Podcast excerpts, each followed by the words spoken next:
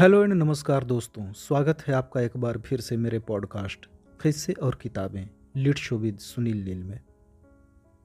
दोस्तों, आज हम सुनाने जा रहे हैं रविंद्रनाथ टैगोर की कहानी। कहानी पुरानी है, मगर कहने भर को पुरानी है। वर्तमान इससे कुछ अलग नहीं है। धर्म, दहेज, न्याय और नारी गरिमा को चिन्हित करती रविंद्रनाथ टैगोर की कहानी, जिसका शीर्षक है, समाज का शिकार। मैं जिस युग का वर्णन कर रहा हूँ, उसका आदि है न अंत। वह एक बादशाह का बेटा था और उसका महलों में लालन पालन हुआ था। किंतु उसे किसी के शासन में रहना स्वीकार न था। इसलिए उसने राजमहलों को तिलांजलि देकर जंगलों की राह ली। उस समय देश भर में सात शासक थे। वह सातों शासकों के शासन से बाहर निकल गया और ऐसे स्थान पर पहुँचा जहाँ किसी का राज्य न था। आखिर शाहजादे ने देश को क्यों छोड़ा? इसका कारण स्पष्ट है कि कुएँ का पानी अपनी गहराई पर संतुष्ट है। नदी का जल तटों की जंजीरों में जकड़ा हुआ है। किंतु जो पानी पहाड़ की चोटी पर है, उसे हमारे सिरों पर मंडराने वाले बादलों में बंदी नहीं बनाया जा सकता। शाहजादा भी ऊंचाई पर था, और यह कल्पना भी न की जा सकती थी कि वह इतना विलासी जीवन छोड़कर जंगलों, पहाड़ों और मैदानों में दृढ़ता से सामना करेगा। इस पर भी बहादुर शाहजादा भयावने जंगल को देखकर भयभीत न हुआ। उसकी राह में सात समुद्र थे और न जाने कितनी नदियाँ, किंतु उसने सबको अपने साहस से पार कर लिया। मनुष्य शिशु से युवा होता है और युवा से वृद्ध होकर मर जाता है और फिर शिशु बनकर संसार में आता है। वह इस कहानी को अपने माता पिता से अनेक बार सुनता है कि भयानक समुद्र के किनारे एक किला है। उसमें एक शाहजादी बंदी है, जिसे मुक्त कराने के लिए एक शाहजादा जाता है। कहानी सुनने के पश्चात वह चिंतन की मुद्रा में कपोलों पर हाथ रखकर सोचता है कि कहीं मैं ही वह शाहजादा तो नहीं हूँ। जिन्नों के द्वीप की दशा सुनकर उसके हृदय में विचार उत्पन्न हुआ कि मुझे एक दिन शहजादी को बंदी गृह से मुक्ति दिलाने के लिए उस द्वीप को प्रस्थान करना पड़ेगा।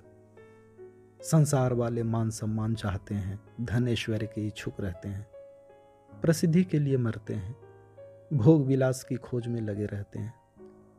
किंतु स्वाभिमानी शाहजादा सुख चैन का जीवन छोड़कर अभागी शहजादी को जिन्नों के भयानक बंदी गृह से मुक्ति दिलाने के लिए भयानक द्वीप का पर्यटन करता है।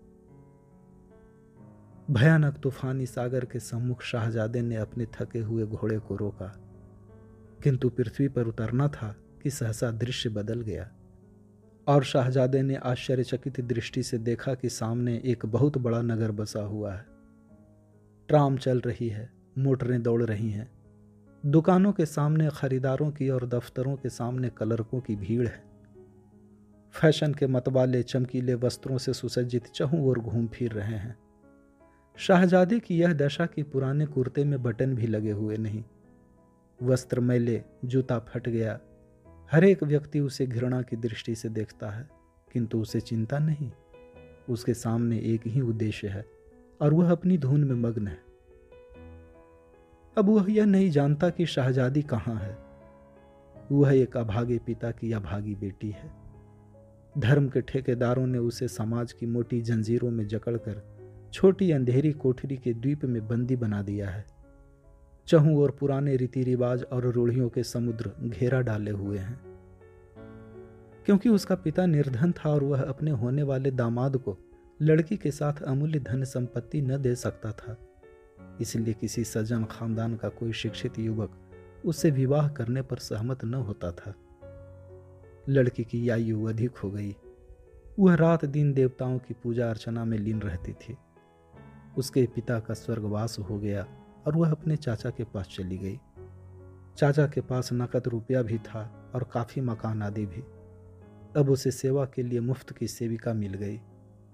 वह सवेरे से रात के बारह बजे तक घर के कामकाज में लगी रहती। बिगड़ी दशा का शाहजादा उस लड़की के पड़ोस में रहने लगा। दोनों ने एक दूसरे को देखा। प्रेम की जंजीरों ने उनके हृदयों से विवाह कर दिया। लड़की जो अब तक पैरों से कुचली हुई कोमल कली की भांति थी, उसने प्रथम बार संतोष और शांति की सांस ली। किंतु धर्म के ठेकेदार यह किस प्रकार सहन कर सकते थे कि कोई दुखित स्त्री लोहे की जंजीरों से छुटकारा पाकर सुख का जीवन व्यतीत कर सके? उसका विवाह क्या हुआ? एक प्रलय उपस्थित हो गई। प्रत्येक दिशा में शोर मचा कि धर्म संकट में है, धर्म संकट में है। चाचा ने मुझों पर ताव देकर कहा, चाहे मेरी संपूर्ण संपत्ति नष्ट ही क्यों न हो जाए, अपने कुल के रीति रिवाजों की रक्षा करूँगा। बिरादरी वाले कहने लगे, एक समाज की सुरक्षा हेतु लाखों रुपया बलिदान कर देंगे। और एक धर्म के पुजारी सेठ ने कहा, भाई, कलयुग है कलयुग।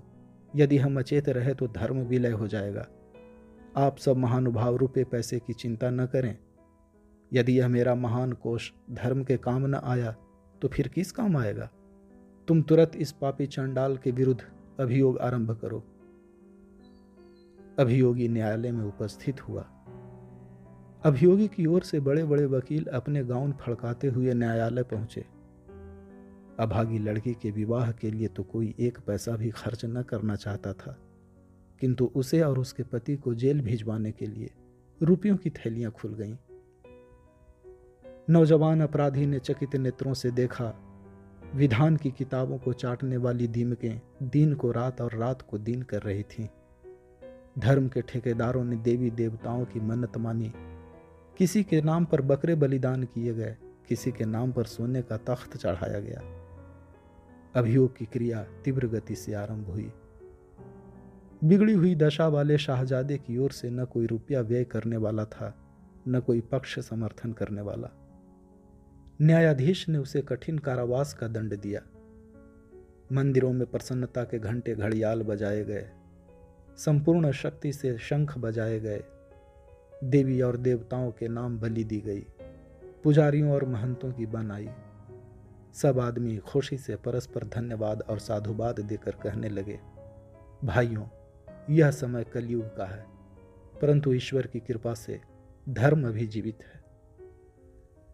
शाहजादा अपनी सजा काटकर कारावास से वापिस आ गया, किंतु उसका लंबा चौड़ा पर्यटन अभी समाप्त न हुआ था। वह संसार में अकेला था। कोई भी उसका संगी साथी नहीं। संसार वाले उसे दंडी कहकर उसकी छाया से भी बचते हैं। सत्य है, इस संसार में राज नियम भी ईश्वर है। फिर ईश्वर के अपराधी से सीधे मुँह बात करना किसे सहन हो सकता है? लंबी चौड़ी मुसाफिरी तो उसकी समाप्त न हुई। किंतु उसके चलने का अंत हो गया। उसके जख्मी पाँव में चलने की शक्ति शेष न रही। वह थक कर गिर पड़ा। रोगी था। बहुत अधिक रोगी। उस असहाय पति की सेवा शुश्रूषा कौन करता? किंतु उसकी अवस्था पर एक सुहृदय देवता का हृदय दुखा। उसका नाम काल था। उसने शाहजादे की सेवा शुश्रूषा की। उसने सिर पर स्नेह से हाथ फेरा। और उसके साथ शाहजादा उस संसार में पहुँच गया, जहाँ न समाज है और न उसके अन्याय और न अन्यायी। बच्चा आश्चर्य से अपनी माँ की गोद में यह कहानी सुनता है और अपने फूल से कोमल कपोलों पर हाथ रखकर सोचता है, कहीं वह शाहजादा, मैं ही तो नहीं हूँ। धन्यवाद। आशा है दोस्तों, आपको ये कहानी पसंद आई होगी।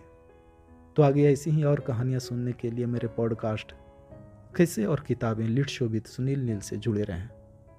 धन्यवाद।